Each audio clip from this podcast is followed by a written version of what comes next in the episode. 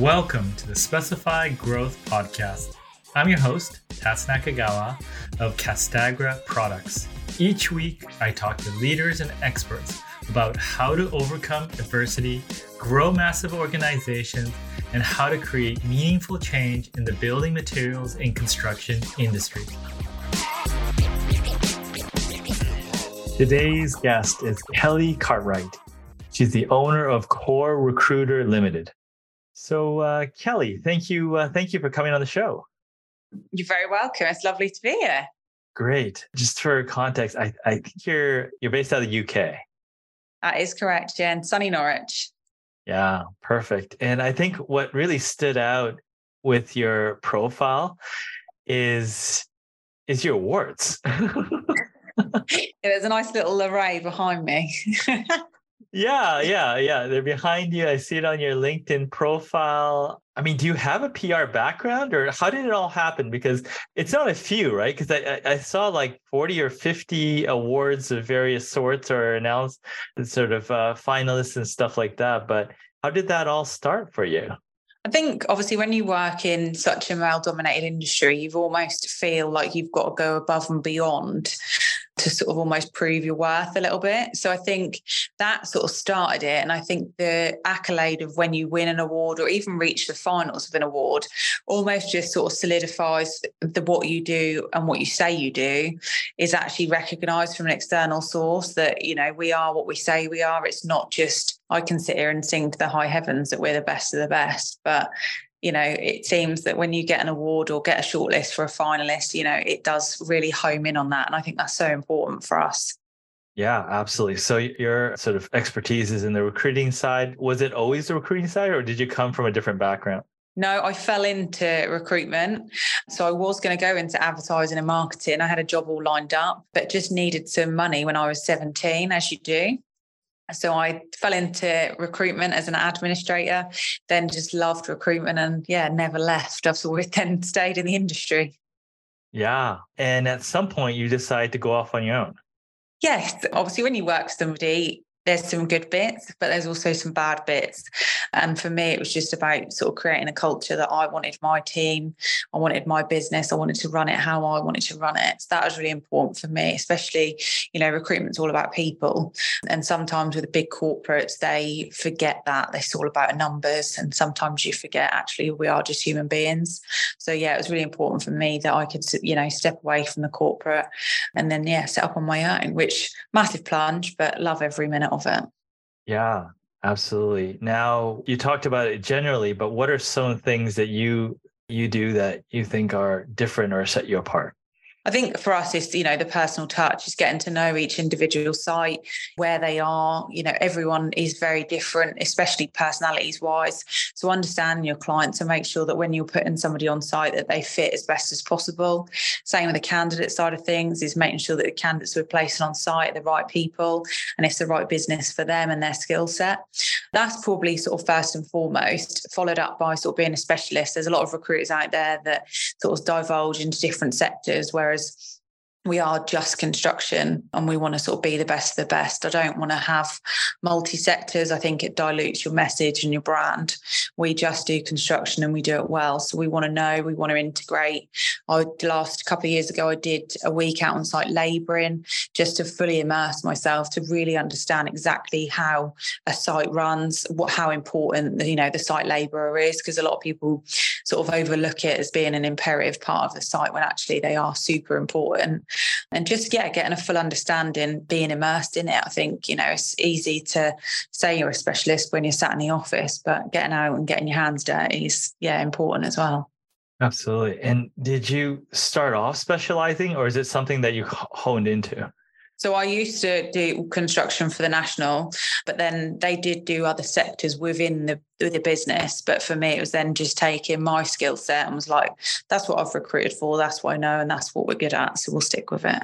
Yeah. So within the construction side, what are the nuances? Because you know, like you said, when you specialize, you you know or you know understand the sort of uh, subtleties to it. So what sort of differences have you noticed? I think construction's evolved massively. You know, when I started years and years ago, there was no sort of any true qualification in terms of a CSCS card. You had people that went out and did their NVQs and things like that, but there was no way of then recognising that. Now, sort of, it's pretty much a standard requirement to have your CSCS card. It then depicts exactly what your skill set is and what you can and can't undertake work wise. So, yeah, that's one thing I've really noticed that people are really homing in on making sure the CSCS is with the qualifications for the job role that they're going to undertake. But yeah, from that side of things, it is it is always changing. You know, it's getting bigger and bigger as every year goes by. There's a lot more work happening, as you can imagine. Yeah, and you, you mentioned the, the CSCS, which I, I don't know if that's you know. Anyways, can you explain it? I, I kind of get a sense of what what you're talking about. Yeah, so it's a card. So it's a, it's construction skills certification scheme. So if you want to go into construction, even just as a labourer, you have to go and undertake a day's course and then do 50 questions. So just a health and safety card. And then it goes, progresses up. There's different colours for different skill sets. And then on the back of it, the reverse, it'll then say what you're sort of like dictated into. So some, for example, you know, an NVQ level two carpenter and joiner. So yeah, it sort of homes in on exactly what the what the guys do in terms of their skill set and their job. So yeah, it's it's becoming a bit of a standard now. A lot of companies are saying you have to have the CSCS to match what job you're going to undertake. Whereas a long time ago, carpenters could get away with just having a general labourer's card because they just couldn't be bothered to put their qualification on it. Whereas now it's sort of becoming you have to have the qualification fit for your job title. Yeah, for sure. And it, it sounds like more of these uh, standards are coming in as well. Yeah, definitely, which is good because I think it sort of almost homes in on the guys you've got actually are qualified for the job. It's not just somebody's mate from down the road that's going to give it a go, if you know what I mean. Yeah. It sounds like you're you're you're helping push this in some way? Yeah, definitely. We work with training providers that offer free CSCS courses. So then people that are interested in coming into construction then don't have the financial outlay of getting the CSCS. And then obviously once they've passed their CSCS, we can then put them into work. We also work with sort of an upskilling centre. So they run courses during the day and evening as well, sort of um, six weeks worth of courses, three hour sessions in carpentry, basic plumbing, tiling, painting, decorating, bricklaying. I've actually undertaken the carpentry one just to get sort of an idea as to a bit more as to what it's about. But it then sort of shows you exactly what that is. And then you can sort of get a flavour as to whether that's something you want to train in or reskill into. So that's a really good thing as well. And they're all free of charge. Yeah, wonderful. Now, now, just going back to your awards thing, you've done so many, you've learned so much from the process, and you know, obviously, it's a great way for for newer companies that are trying to get established or or cement mm-hmm. their reputation. You know, what sort of tips you have? Do you just go and apply, or is there some things you've learned through the process that will help you sort of stand out? So my team like to stitch me up and they normally apply for anything and promote me.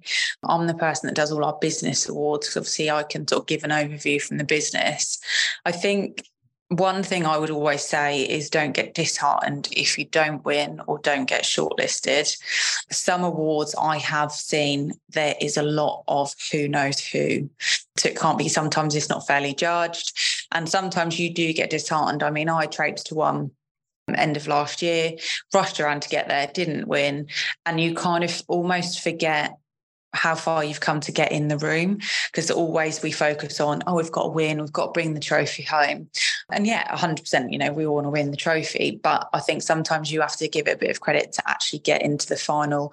You know there's hundreds sometimes thousands of entries to even get to the shortlist of say top 10 is a massive achievement in itself. But i think you've just got to be honest i mean i always try and sort of almost put a like a bit of an edge on it. These guys are judging; they've probably got hundreds of entries. You've got to make it stand out. You've got to make it sort of a bit edgy that they think, oh, yeah, she sounds all right. Because they're probably, you know, it's no different to when I read multiple CVs. You just get yeah. bored and it all blurs into one. So if you've got one that does stand out and has a bit of personality behind it, then hopefully it stands out and it seems to have set us in good stead, really. But obviously, you know, you've got to be honest, you've got to demonstrate the key business skills that they're looking for. Always follow the criteria. A lot of people sort of set, tend to go off key, you know, they have set criteria that you've got to meet. So make sure when you're answering those that you're hitting all those criteria to make sure that you've given the best answer because if you're writing a load of waffle that doesn't actually relate, they'll be like, well, we can't really judge you. Yeah. Well, you said an interesting word, edgy. Can you give me an example of something that's edgy that that you tried yeah. that you think worked? I don't know. I just I think for me it's just about being really this is us, this is what we do it's not just you know a day job for us. We do sort of chuck in even like silly little things like well, i did one about culture within the workplace and we put some photos in. They were silly photos of us and the team together but it just shows you know here's our headshot and it's not us just stood boring headshot. One of the girls has got a nickname. We used her nickname. One of the girls has always got a fan so her headshot she's got her fan in it just silly little things, nothing like major, but it just shows a bit personality. Like everyone's got the boring, you know, corporate headshot of us sort of stood there like, yeah, hi, yeah. Do you know what I mean? Whereas no one's going to look look at that twice. It was more about yeah, highlighting the culture that we are people. We've all got a personality. We've all got a nickname. That's the culture we want to breed. It's not just this corporate world of we go to work, we do our job, we go home, we have a bit of fun on the way with it.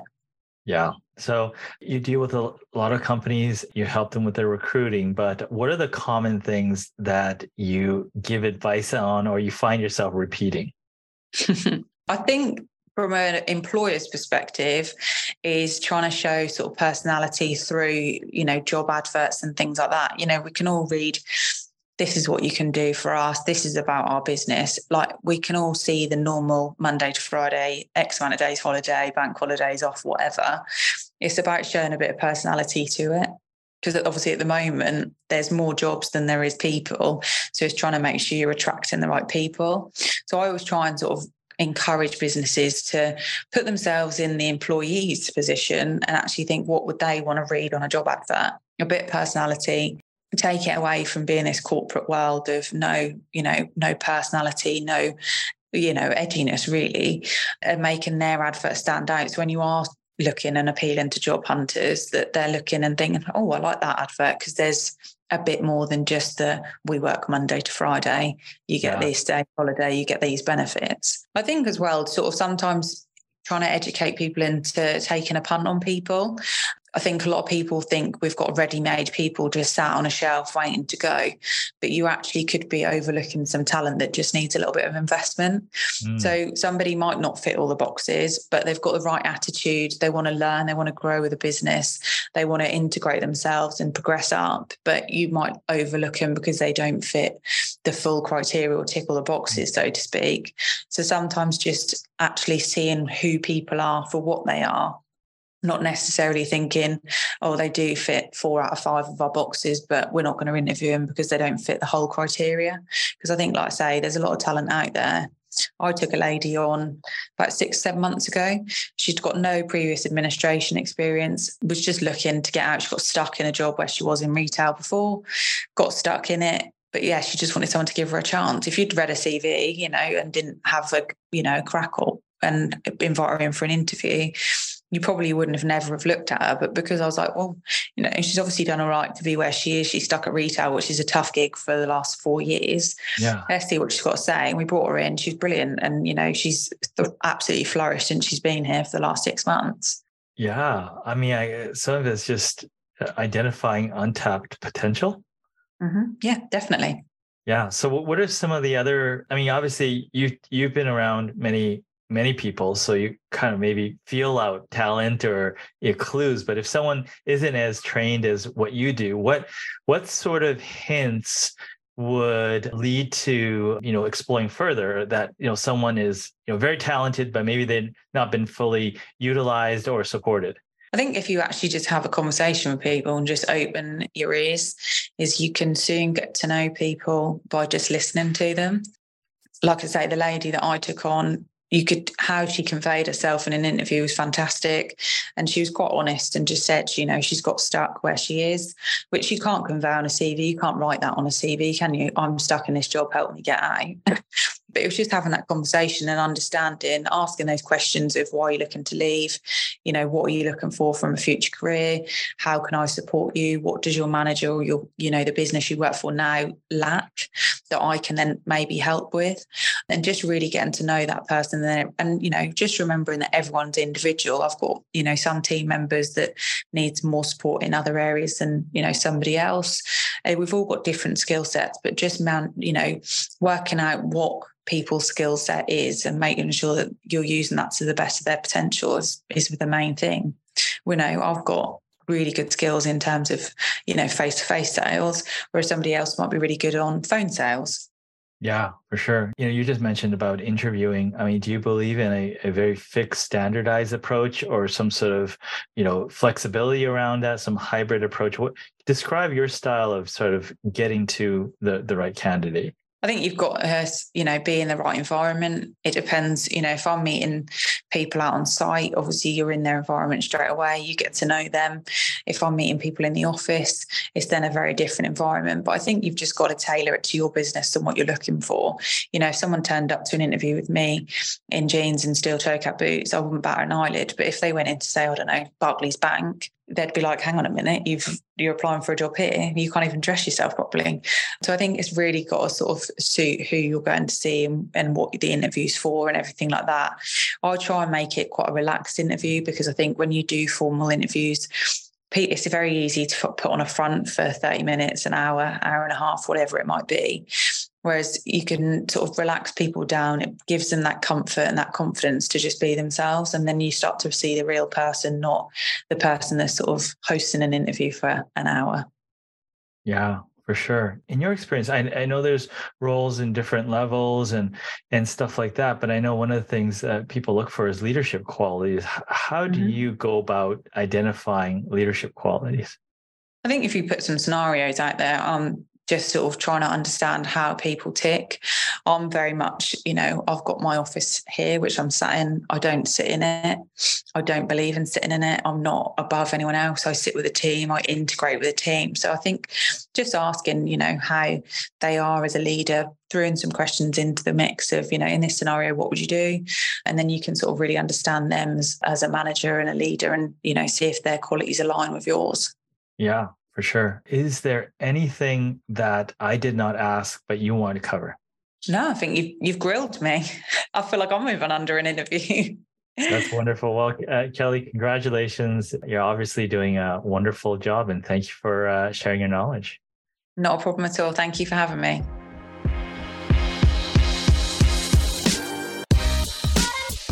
Thank you for listening to the Specify Growth podcast today. Make sure you check out youtube.com forward slash tats talks for video of today's podcast. Hit the subscribe button for upcoming episodes.